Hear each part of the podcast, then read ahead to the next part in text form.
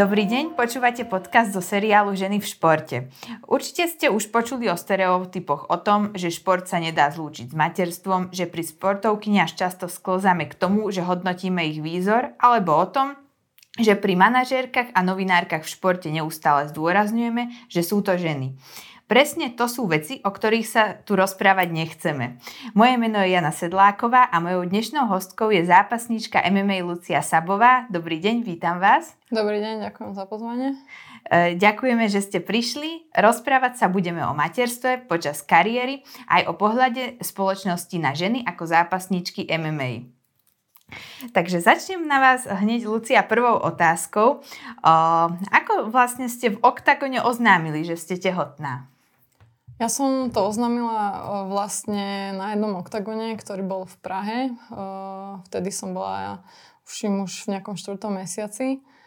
A vlastne aj tí organizátori oni to zobrali úplne v pohode, pretože ich organizácia nestojí ako keby na jednom zápasníkovi, takže absolútne nebol s tým nejaký problém. Skôr akože problém bol môj tréner, on bol taký z toho sklamaný aj veľa ľudí bolo sklamaných, že som si ako keby tak trošku o, spomalila tú kariéru, ale myslím si, že to je uhol pohľadu.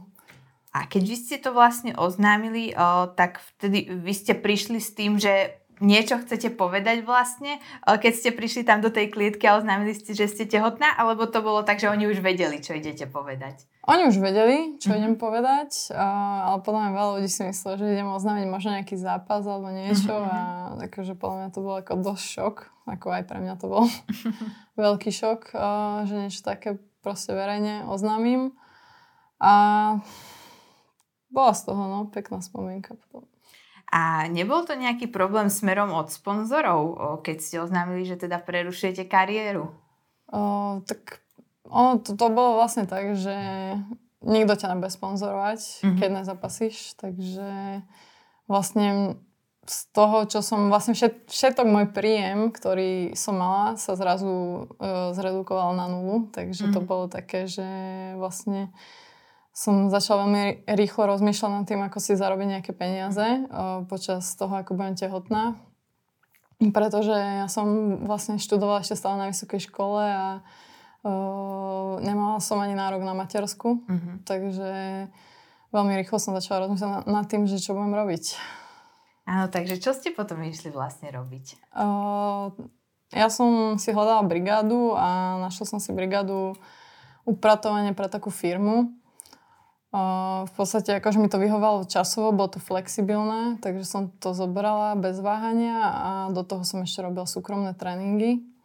Čiže akože bolo to aj celkom fyzicky náročné, keďže v podstate, ja neviem, do obeda som chodila vždy upratovať a po obede som ešte chodila na tréningy, takže som mala celkom ako záhul aj počas toho tehotenstva. A dokedy ste to takto zvládali? Do akého mesiaca? No, Myslím, že tak okolo 7. mesiaca som aj o, skončila aj s tou prácou, aj o, s tým o, s trénovaním. A vlastne potom sme sa venovali zariadovaniu bytu. Bo sme aj prerábali a kúpili sme byt. A mali ste v sebe nejaký vnútorný dialog, či to s tou, e, či vlastne nebudovať ďalej kariéru a počkať s rodinou?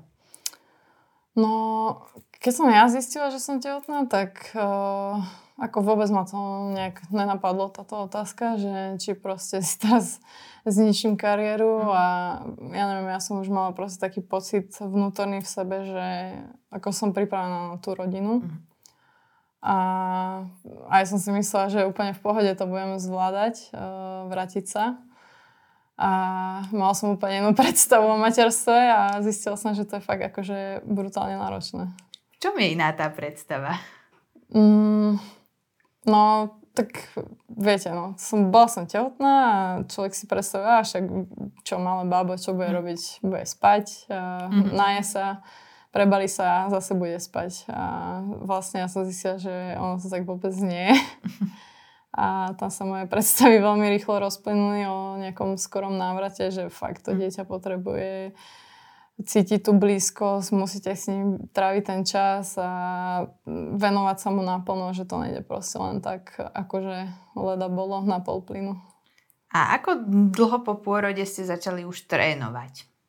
Uh, ja som začala trénovať po pôrode okolo nejak po troch mesiacoch, myslím, lebo som mala nejaké také vnútorné zranenia po tom porode, takže chvíľu to trvalo, kým som sa aj zahojila. A potom už uh, aj trvalo, kým som sa do toho dostávala, že aj to zhadzovanie, predsa len ja som pribrala 15 kg mm. počas tehotenstva, takže ten začiatok bol taký pomalý a aj sama som sa v tom necítila úplne komfortne. Ale po nejakom mesiaci, dvoch už to začalo vyzerať, že už to je na dobrej ceste. Asi pol roka po pôrode ste už zobrali vlastne zápas v thajskom boxe. Tak ako tam vyzerala tá príprava, keďže aj tam vlastne vá, nejaké váhové limity sú určite? Tak... Áno, áno, ja som sa popravde na ten zápas ako nejak vôbec nepripravovala, pretože ja som to zobrala asi dva týždne predtým. A čiže tam vlastne ja som iba trénovala s tým, že o, som sa udržala v nejakej forme, alebo teda respektíve chcela som sa dostať do nejakej formy. A toto mi prišlo ako, že dobrý, dobrý o, znak toho, že sa otestujem, že ako na tom som kondične a Váhovo som už na tom tiež bola akože v nejakom svojom limite, hej, že zapasím si še- do 61 kg, toto bolo do 65, takže už to, sa to blížilo k tomu. A chcela som si to vyskúšať, že aké to bude po tom pôrode a strašne mi to už aj tak chýbalo, ten pocit proste stať v tom ringu. Skúste možno pre človeka, ktorý, uh, ktorý teda možno len zápasenie len sleduje, že aký je rozdiel medzi tým thajským boxom a MMA? Uh, tak MMA je oveľa komplexnejšie. Uh, v podstate tam sa bojuje aj v postoji, aj na zemi. Uh, sú tam prvky v wrestlingu, takže je to oveľa komplexnejšie, že ten boj prechádza z postoja aj na zem. A v tom tajskom boxe jednak sú tam väčšie rukavice, a sú tam, bojuje sa v ringu, čiže je to úplne, úplne iný šport, iná disciplína. Uh, no a vy ste už na to tak čiastočne odpovedali, ale je podľa mm. vás MMA prispôsobený tomu, aby zápasničky odišli na matersku? No, to záleží od situácie každého zápasníka, uh, pretože ja som bola v takej, by som to povedala, dosť blbej situácii, že ešte som aj študovala. Mm tú kariéru som mala iba takú, že rozbehnutú a sponzorov som mala, ale proste pod podmienkou toho zápasenia a nejakých výsledkov, takže uh, neviem, možno niekto, kto by už bol že proste v UFC a bolo by to možno aj naplánované to tehotenstvo, tak by sa to, tá situácia, situácia vyvíjala úplne inak, ale za týchto podmienok proste mm, vôbec to nie je nejako ošetrené. A keď hovoríte o tom UFC, tak je nejaká šanca, že by ste tam napríklad niekedy v budúcnosti súťažili? No, keď nepríde druhé dieťa, čo dúfam, že tak skoro nepríde, tak dúfam, že verím tomu, že nejakú šancu mám sa tam stále dostať. O, skúste možno približiť, že, že vlastne ako vlastne by to prebiehalo, že aby ste sa tam dostali, ako by to vlastne malo vyzerať. No, ako si to ja predstavujem, tak uh, najprv by som sa chcela vrátiť do OKTAGONu, uh-huh. nejakými, nejakým zápasom a trošku sa tam rozzapasiť, uvidíme, jak to pôjde a dostať sa k titulu uh-huh. a potom by som, ako je jasné, že UFC je taká organizácia, ktorá si môže tých bojovníkov vyberať, uh-huh. čiže proste mu, ten človek musí byť aj atraktívny tým zápasením, musí byť niečím zaujímavý, že už to nie je len to, že človek vyhráva, ale aj spôsob, akým bojuje, ako vyhráva a aj to vystupovanie na vonok, že v podstate musíte byť atraktívni po všetkých stránkach pre tú organizáciu. A čo som pozerala teda dokument od e, Octagonu, čo vás robili, tak tam o vás hovorili ďalší ľudia, že vy ste určite že najlepšia v rámci Československa medzi ženami. Tak to je možno tak to je, ako je to pekné počuť a ja si myslím, že to je veľa šikovných zapasničiek a už len v Čechách majú dve zapasničky v UFC, takže určite to nie som jediná. A, ale tak lichote mi to, ďakujem. Uh, no a viete možno konkretizovať, že ako vyzerajú tie odmeny v oktagone, že, že, že napríklad za zápas? No, keď sa mám k tomuto vyjadriť, tak uh, to záleží od zápasníka. Uh-huh. Uh,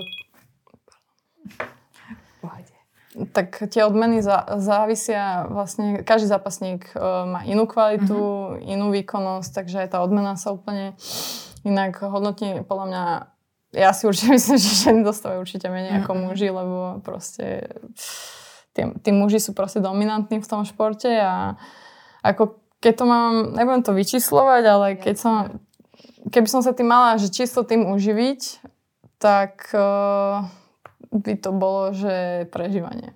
Mhm, čiže tam... Že akože bez tých sponzorov to je proste to veľmi ťažko. Áno, a keď hovoríte o, t- o tom, že muži dostávajú určite viac, tak ja som videla vaše vyjadrenie pre Starty Dub, kde mm-hmm. ste povedali, že niektorí MMA muži zápasníci tvrdia, že ženy patria do kuchyne a nie do klietky. Tak to niekedy niekto povedal aj vám osobne?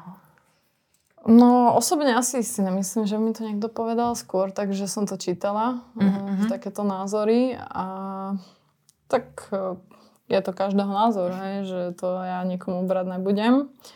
A tak proste tak to je, no. akože ja si myslím, že prečo, keď môžu, muži môžu, ja neviem, tancovať balet, prečo že nemôžu zápasiť v klietke? Určite áno, sú to také predsudky niekedy zvláštne. A možno, mm, čo poviete niekomu, kto by celkovo povedal, že je hlúpe ísť sa pobiť do klietky? Tak si to ide vyskúšať. To by som povedala, že to není vôbec bitka, mm. ako ono v, proste už len tým, že koľko techník sa človek musí mm. naučiť, a, tak je to skôr umenie, by som povedala. Pretože fakt je to umenie používať svoje telo a využiť uh, ho vo svoj prospech. Čiže podľa mňa to vôbec nie je bitka. Je to aj od stratégie a taktike. Proste fakt akože človek tam musí trošku používať aj to fighterské IQ. Vy ste e, to hovorili v rozhovore vlastne pre Octagon, že, že vy ste sami mm, považovali tých e, zápasníkov za nejakých prepnutých, tak som to videla. Na, na, tak ako vlastne, čo zmenilo vás názor? Áno, mala som aj ja predsudky voči tomu a lebo som presne ako tí ľudia, že som to videla v telke alebo proste, že sa mi to nepáčilo. Že to je vlastne len, keď niekto bil niekoho na zemi. Mm. Ale ja som si to potom vyskúšala a potom som zmenila názor, že vlastne vôbec to není len mlatenie sa do hlavy že je za tým, akože jasné sú aj také zápasy, na ktoré sa možno niekomu ťažko pozerá, ale mne sa páčia práve takí zápasníci, kde využívajú tie techniky a proste dokážu toho supera dohnať e, tam, kam chcú, proste do úzkých a potom použijú nejakú techniku a mm, akože to je pre mňa úplne že najviac. A stalo sa vám niekedy, že si o vás niekto myslel, že vy teraz určite ste nejaká bitkárka agresívna aj v súkromnom živote? Jasné, jasné. Akože to podľa mňa, že veľa ľudí je prekvapaní z toho, že aká som ja uh, akože v súkromnom živote taká až nevýrazná by som povedala, alebo taká proste flegmatická. Mm. A neviem, no ja som proste tiež uh, tom osobnom živote taká, že ja si to vybiem na tréningu, alebo že tam ja keby sa snažím prejaviť tú agresivitu alebo v tom zápase a potom proste domov dovesť, že je kľudná. Takže... Prekážajú vám takéto otázky alebo takéto stereotypy? Neprekáža mi to, však ako... Prečo by mi to malo prekážať, veď každá otázka proste je dobrá. A Vlastne vrátim sa k tomu teda vášmu tehotenstvu, tak keď som videla ten váš príbeh, mm-hmm. vlastne Octagon vás natočil takú sériu, tak boli tam, ja som tam videla také komentáre, ja sa priznám, že ja veľmi nečítam komentáre celkové na sociálnych sieťach a tak, ale kolega mi to poslal, že teda, že videl tam také, také poznámky od fanúšikov, že teraz ste si pokazili kariéru, tak ako ste to vnímali? Vy tiež ste to nejako vytesňovali, alebo ste si to aj čítali možno? No, ja sa priznám, že ja tiež, absolútne nečítam komentáre. A... Takže ako mňa sa toto našťastie vôbec nejako nikdy nedotýkalo, že či už to bolo nejaké extrémne pozitívne alebo extrémne negatívne, tak uh, ja som to nikdy nejak akože si nebral úplne k srdcu. Skôr ma zaujíma názor toho okolia, môjho blízkeho, že čo si o tom myslia moji rodičia, môj partner, môj tréner. A neviem, no, ako proste keď niekto toto napíše na sociálnu sieť, tak neviem, asi sa nudí doma, no. Áno, niekedy ľudia napíšu veci, ktoré by v realite nepovedali. Ako keď mi to niekto povie do tváre, a, tak ako ja som ochotná s ním viesť diskusiu, ale neviem, no, to je také, že však kopnem si, keď mm. môžem. A naživo vám asi nikto nikdy nič také nepovedal? No, naživo áno. A čo je ťažšie na tom návrate po pôrode? Naladiť sa na šport fyzicky alebo mentálne?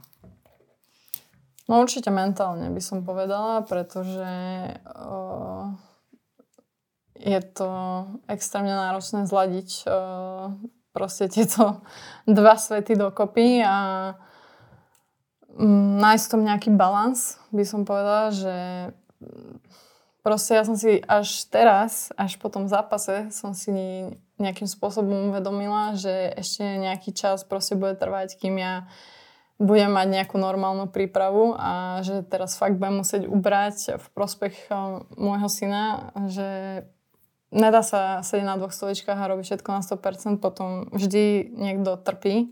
Mhm. Buď som to ja, bude to malý, alebo je to môj partner, ktorý proste znáša všetko moju nervozitu. Takže určite mentálne. Ako nehovorím aj fyzicky, však je to práca byť na materskej, ale tam psychická stránka, že byť v pohode a znášať všetky tie prejavy toho, toho malého babecka, že keď on není v pohode a ja nie som v pohode, tak to je koniec. Že on keď není v pohode, ja musím byť určite, určite v pohode, aby som mu vedela poskytnúť tú oporu, keď ju on potrebuje. A to je teraz najdôležitejšie. Čiže to je niečo možno, čo vás aj tak uh, prekvapilo na tej kombinácii materstva a kariéry? Práv? No, ja som bola ako veľmi prekvapená. Keď som došla na ospravedlnice, že aké to je náročné. Takže som to možno aj trochu si to predstavovala inak tým, že proste aj som mladá a mala som proste asi rúžové nejaké predstavy, že aké to je ľahké vychovať dieťa. Neviem, možno keby, že mám dieťa, ktoré je kľudné a ktoré spí v noci a tak možno by som povedala, že to je že v pohode. Mm. Ale on je strašne divý, strašne akčný, všetko chce chýtať, objavovať a proste to je, že non-stop v pozore. Oči na stopkách. A dostávate možno niekedy také otázky typu, lebo to veľa žien, ktoré vlastne majú nejakú akúkoľvek prácu a popri tom teda malé mm. dieťa, tak otázky, že kde máš dieťa, kto sa o ňo teraz stará, kým ty pracuješ? No to ako pravidelne, že on dajem na tréning a prvá otázka je, kde máš dieťa. Ale tak ako je to prirodzené, že sa to ľudia pýtajú, podľa mňa, že ich to zaujíma. A väčšinou ako ho stráži buď moja mamina, že, alebo môj partner, aj, o, teda jeho otec, takže, alebo druhá babka. Mm. Takže ja som rada, že on si buduje aj tú väzbu s niekým iným než len so mnou. A, a som rada, že proste vydrží aj s niekým iným než len so mnou, lebo ako to by sme, sme sa moc ďaleko nepohli. No. A chodí niekedy aj s vami na tréning? Ja som to skúšala, poviem pravdu, že áno. Uh, som ho brala na tie tréningy, ale to potom vyzeralo tak, že skôr trénuje on a nie ja. Takže potom, keď akože som fakt chcela, že si hodinu zamakať a proste má tú hodinku pre seba, tak uh, bolo jednoduchšie proste poprosiť niekoho, nech mi ho pokočikuje, kým spí, lebo toto dieťa, on je taký, že on ani v kľude spadne, možno sa musí chodiť pri ňom.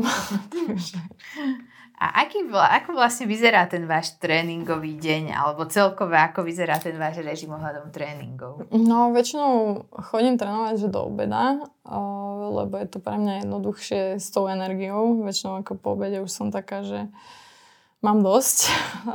Takže väčšinou to vyzerá tak, že ráno, keď všetko obstaráme, a teda obstarám a pobalím nás aj s malým, tak uh, po ceste ho buď vyhodím u maminy, hej, ja si odbehnem rýchlo na tréning a po ceste sa vrátim a berem ho späť a ideme domov a deň pokračuje.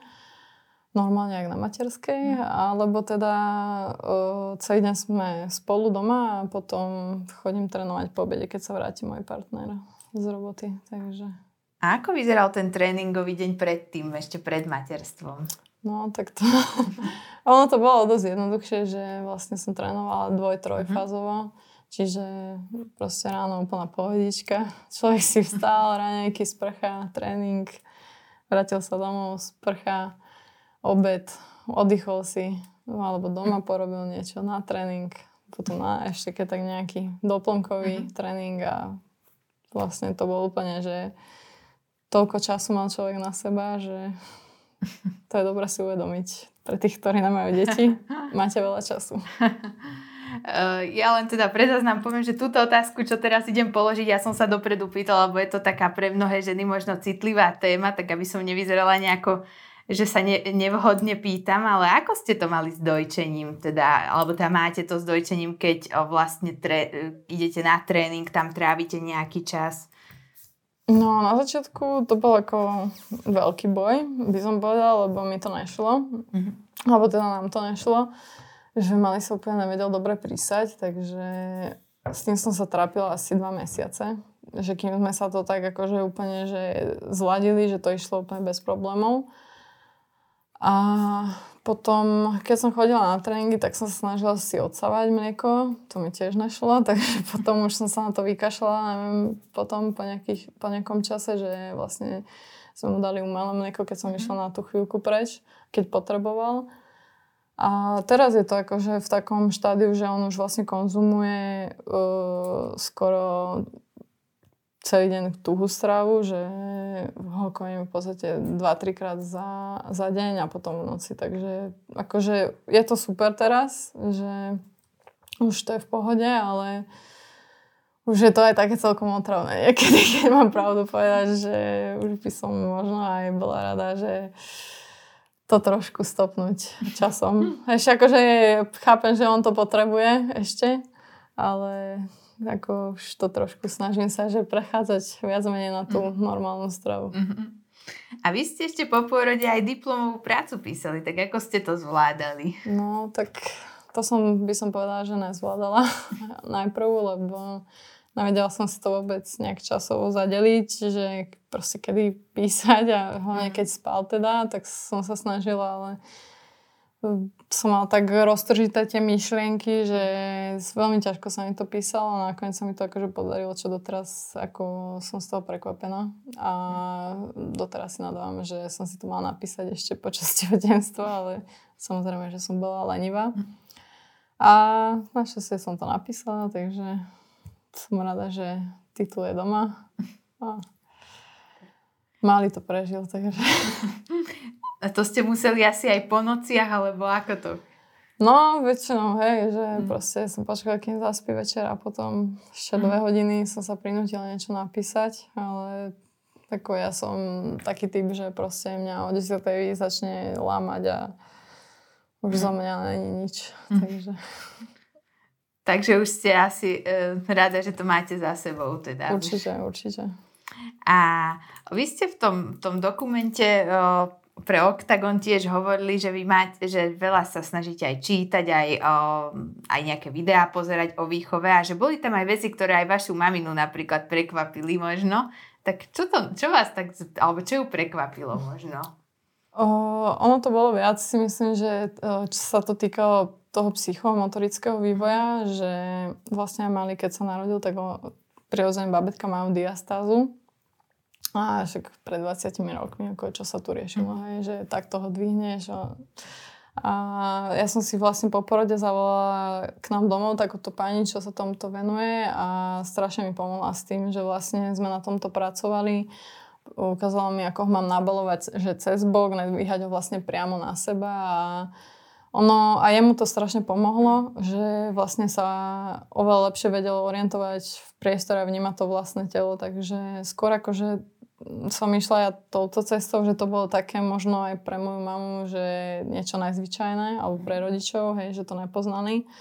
Ale myslím si, že to je veľmi prospešné aj pre tie deti, že im to pomôže a mne sa to zase páčilo, že viem, čo s ním mám robiť, a že som si bola taká istá potom v tom a že vlastne to bolo také zmysluplné hranie s ním.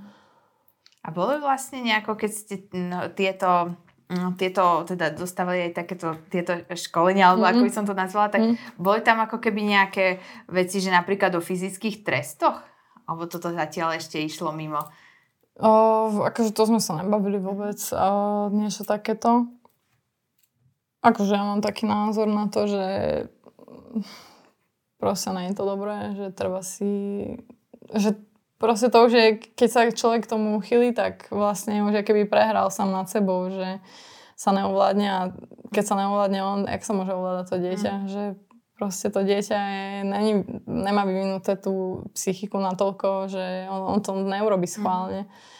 Ale ako ja to úplne chápem, že proste môj tatko napríklad je taký výbušnejší a ja, neviem, ja to mám asi po ňom, že tiež akože niekedy sa viem nasrať z 0 na 100, že proste v sekunde.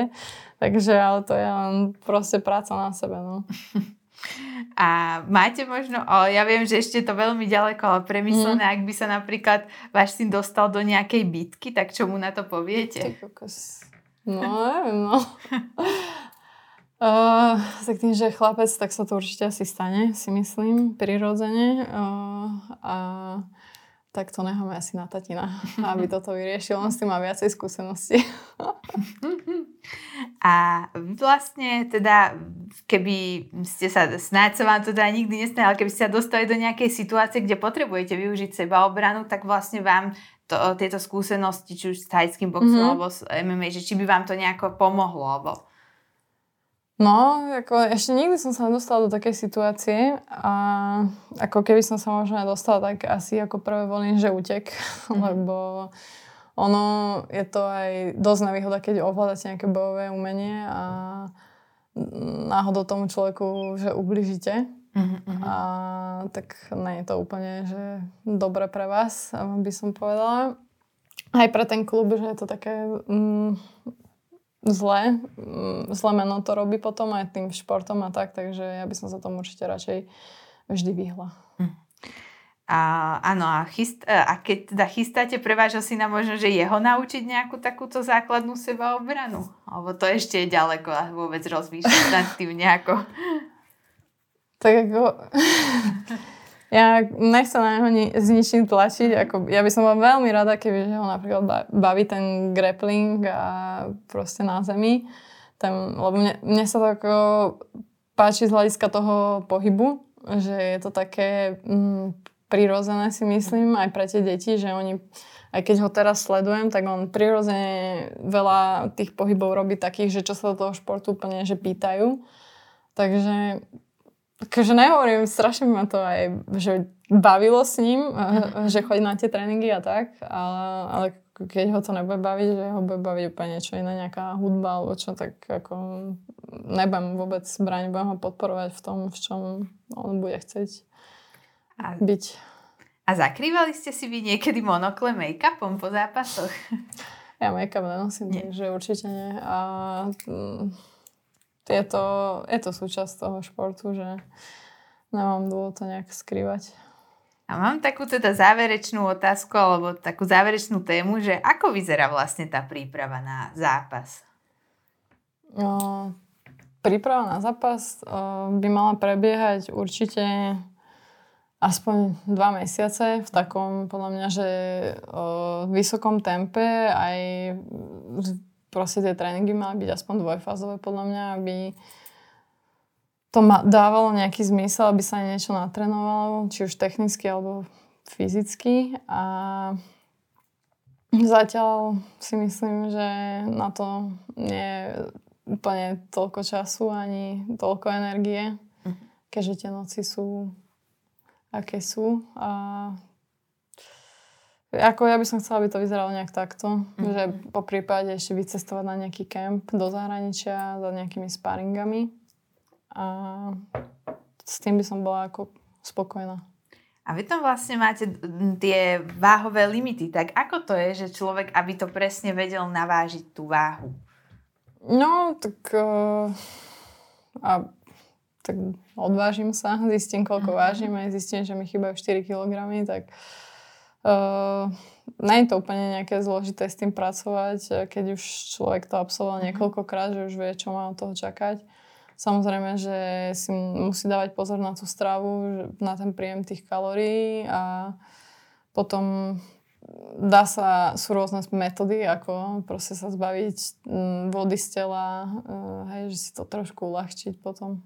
Čiže keby ste boli, že tesne pred, o, pred tým vážením, že zistíte, mm. že máte trošku ste mm. na ten limit, mm. tak sa to dá tým ako keby odvodnením áno, napríklad áno, vyriešiť. Presne tak.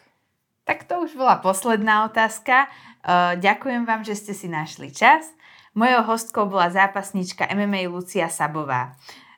Tento podcast je súčasťou seriálu Ženy v športe, v ktorom sa venujeme rôznym oblastiam športu z perspektívy žien. Moje meno je Jana Sedláková a teším sa do počutia na budúce. Ďakujem pekne. Ďakujeme.